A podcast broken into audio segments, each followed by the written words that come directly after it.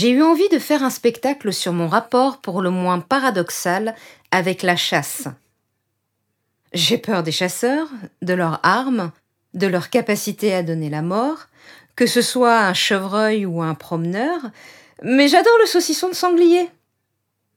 Je ne suis pas chasseuse. J'habite un territoire rural, tout en ayant vécu une bonne partie de ma vie en ville. C'est en voyant les 4x4 et les gilets oranges coloniser ma campagne et ma forêt que je me suis posé la question de ce qu'était la chasse. Moi qui me dis écolo, je me suis rendu compte que je ne connaissais pas le tiers, du quart, du huitième sur la nature. Avant d'écrire ce spectacle, j'ai rencontré des dizaines de personnes. Quelques-unes m'ont autorisé à les interroger. J'en ai fait un journal. Je vous invite à me suivre au travers de ces pages. On a tous une idée sur la chasse, parfois tranchée, radicale, parfois floue et intangible. Je n'ai pas l'intention de vous convaincre de quoi que ce soit, juste de vous inviter dans cette forêt où je me suis parfois perdue. S'il y a une seule chose dont je suis maintenant certaine, il n'y a pas la chasse, mais des chasses, faites par des humains, avec leur beauté et leurs imperfections. Bonne écoute.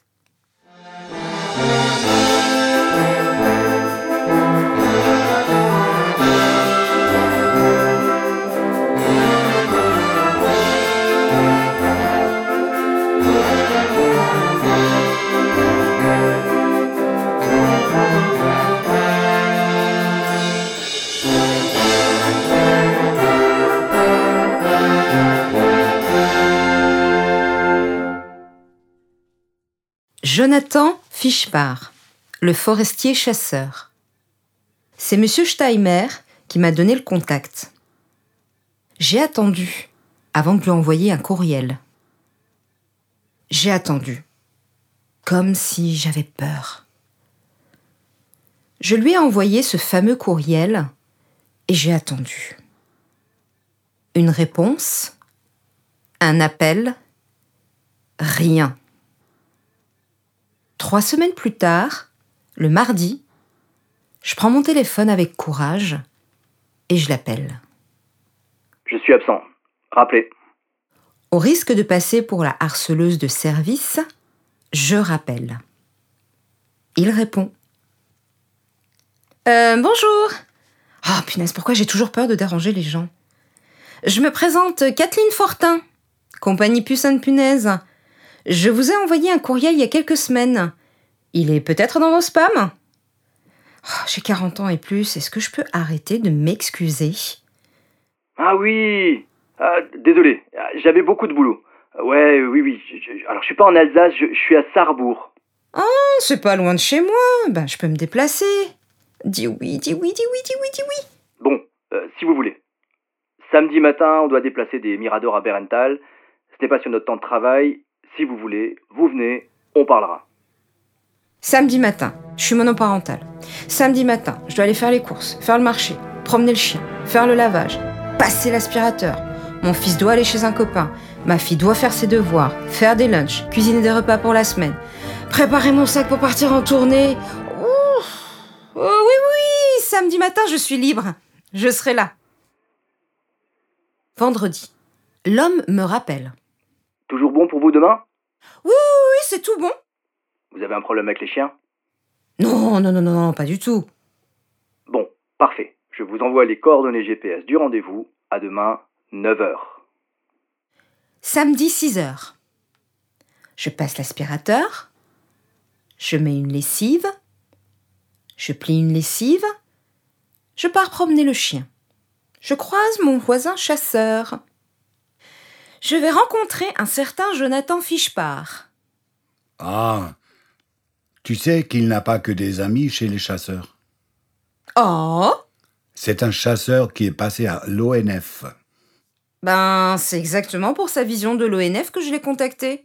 Tu sais que c'est pas toujours l'amour entre les chasseurs et les forestiers. Moi, j'ai pas de problème avec lui. Je ne suis pas adjudicataire d'une chasse. Tu verras. Je retrouve l'homme à l'heure au point de rendez-vous. Un petit groupe d'hommes de tout âge sont autour de lui. Des chiens courent partout. Un homme grand et mince m'accueille. On a à peu près le même âge. Lunettes fumées, mince, grand, brun. Il est dynamique, donne les consignes aux autres. Il distribue une carte qui correspond au lot de chasse. Les points correspondent à des miradors, des échelles, des potences. C'est beau cette carte IGN en grand avec tous ses picots. Tu vois, ici c'est notre ancien lot de chasse, et à côté c'est notre nouveau lot. Il faut démonter certaines échelles et une potence pour ensuite les remettre sur un nouveau lot. C'est l'ONF qui nous donne un lot. Un lot où il y a un vrai déséquilibre forêt-gibier. Sur le lot passé, c'était un zoo. Il y avait des animaux partout. Quand on a récupéré le lot en 2016, ça n'a pas fait que des heureux. Il faut que tu comprennes, Kathleen, que l'ONF octroie à notre association de chasseurs forestiers on est tous employés de l'ONF, OFB, DREAL ou de la DTT. En tout cas, on travaille tous pour des administrations publiques. L'ONF nous octroie un lot de chasse où on considère que le travail de régulation n'avait pas été fait. En général, l'ONF loue un ensemble de parcelles, des lots de chasse, à d'autres chasseurs. Mais ici, c'est notre association qui l'a. L'ONF considère qu'on fait notre boulot en chassant ici. Mais c'est samedi. On est tous ici sur un temps bénévole. Certains viennent de la Meuse. Donc oui, c'est notre travail, surtout moi, qui suis responsable de la chasse sur les forêts publiques de la Moselle, mais c'est aussi une certaine philosophie. Tu comprendras.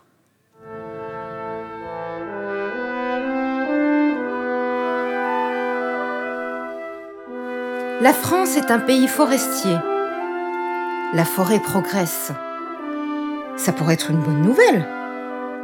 Pas toujours. La forêt progresse sur des terres agricoles abandonnées et en même temps, on coupe toutes les haies qui pourraient empêcher les tracteurs de passer sur les champs. Et puis, il faut voir les arbres qui poussent, de l'épicéa qui vient des pays scandinaves. Ça pousse vite, ça prend la place de nos hêtres, de nos sapins pectinés, le gibier n'aime pas, il n'en mange pas. Et donc, il se rabat uniquement sur les pousses de nos espèces autochtones. Surtout le sapin, qui galère déjà avec le réchauffement climatique. Ce qui fait qu'on voit des parcelles où il ne pousse que cet épicéa. Il pousse vite, prend la place et les ressources. Mais bon, quand je te dis que nous sommes forestiers, avant d'être chasseurs, ça signifie qu'on ne cherche pas la belle bête, le trophée, quand on chasse, notre intérêt dans l'acte de chasse, c'est laisser la place à la forêt. Ce fameux équilibre forêt-gibier, je découvre que tous se revendiquent défenseurs de cet adage, mais chacun place le curseur à différents endroits. Depuis un an, je rencontre divers acteurs et je me rends compte que chacun voit midi à sa porte. Mais ne serait-ce pas là le propre de l'homme? De tout être vivant? De penser à soi? Avant d'essayer de comprendre l'autre? Le être et le chêne ne se mènent-ils pas une saine compétition? Ce qui pousse le chêne à se développer en hauteur? Pour certains chasseurs, il est important d'avoir un grand cheptel de gibier sur sa chasse. Ils payent pour cela ils veulent avoir de belles bêtes à chasser. Pour d'autres, il y en a trop, toujours trop. On nous aime pas pour des raisons d'argent. Eux payent pour chasser. Nous, ça fait partie de notre métier. Et en plus, on leur impose des règles. Notre sensibilité à nous, c'est la forêt. Oui, on a une obligation des résultats. Les forêts sont aussi une source d'argent. Alors quand l'adjudicateur ne fait pas son boulot de régulation, ça ne va pas. Ici le sol est fragile. Quand les sangliers glandent, Rien ne peut repousser pendant plusieurs années. La couche d'humus est foutue. Il est vrai que la population de chasseurs diminue partout en France. Le travail de régulation est de plus en plus difficile à faire. En Alsace et en Moselle, les forêts sont à 80% publiques et dépendent directement de l'ONF. C'est l'inverse pour la France de l'intérieur. L'attribution des chasses ne se passe pas comme dans le reste de la France. La chasse, dans ce territoire, demeure une histoire de sous. Les chasseurs payent cher pour avoir leur lot. De plus, ils doivent payer les dégâts ainsi que les bêtes chassées. En gros, un chasseur en Alsace-Moselle doit avoir quelques moyens pour pouvoir assumer sa responsabilité. Quand l'ONF vient te prendre ton lot et le donne à d'autres car il considère que tu ne fais pas le boulot, ça doit forcément faire quelques tensions. Je demande à Jonathan ce que serait une forêt sans l'intervention humaine. Ici, ce serait de la steppe.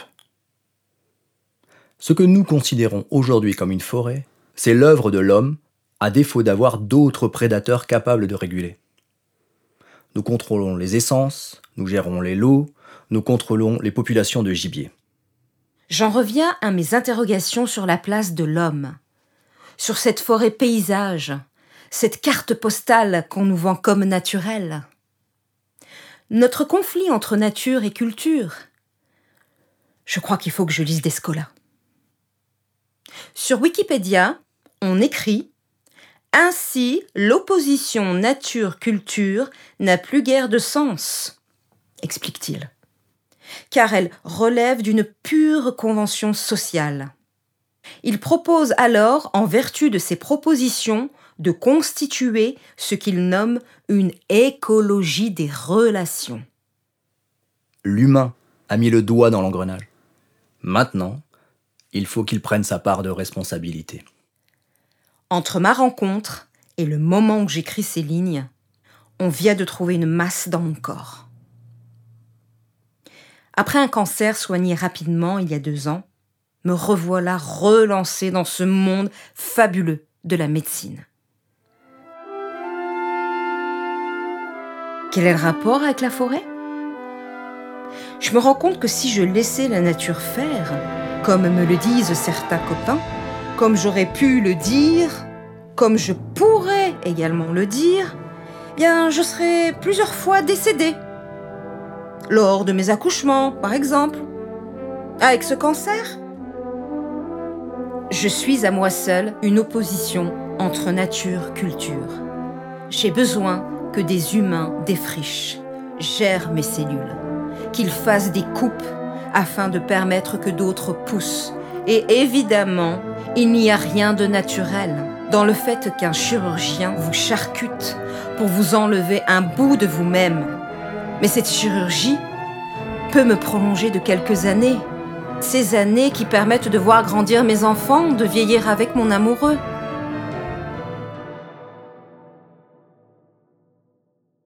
Revenons-en à notre forêt.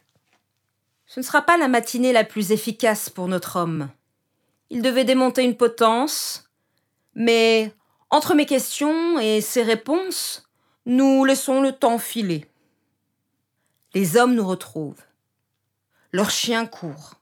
On essaie une carabine. Certains ont eu leur permis parce que c'était une option dans la formation de forestiers. Ils ont déjà eu peur à la chasse. Ils ne mettent pas leurs habits de l'ONF quand ils chassent ailleurs. Ça met un froid. Jonathan m'explique que c'est le quantitatif qu'il vise en tant que forestier chasseur. Il chasse moins souvent, laisse le gibier tranquille plus longtemps, que leur mode de battu est une technique allemande, une chasse à la poussée. Des chasseurs sur des chaises en hauteur plus éloignés les uns des autres, et un groupe de rabatteurs qui dérangent doucement le gibier. Celui-ci n'est pas stressé. Les chasseurs peuvent faire de beaux tirs. Peu d'animaux blessés.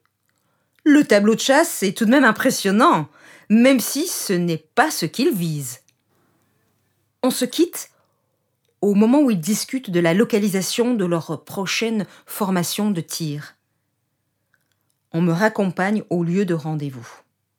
Je reprends la route forestière qui relie Berenthal à Lichtenberg. C'est puissant la forêt. Les arbres n'ont pas encore leurs feuilles. Je sais qu'en arrivant, il faudra étendre une lessive, faire les devoirs, sortir le chien, changer les lits. Je prends une bouffée d'air. C'est quand même beau une forêt façonnée par les hommes. Je sais la nature plus forte que nous. Elle n'a pas besoin de nous. Mais ainsi, nous nous excluons peut-être d'elle. Nous nous privons de la richesse de la relation. Maintenant, en marchant avec mon chien, je vois les abrutissements, les régalies, les taillis sous-futés, les futaies irrégulières, les parcelles engrillagées. Je vois ce que je ne voyais pas.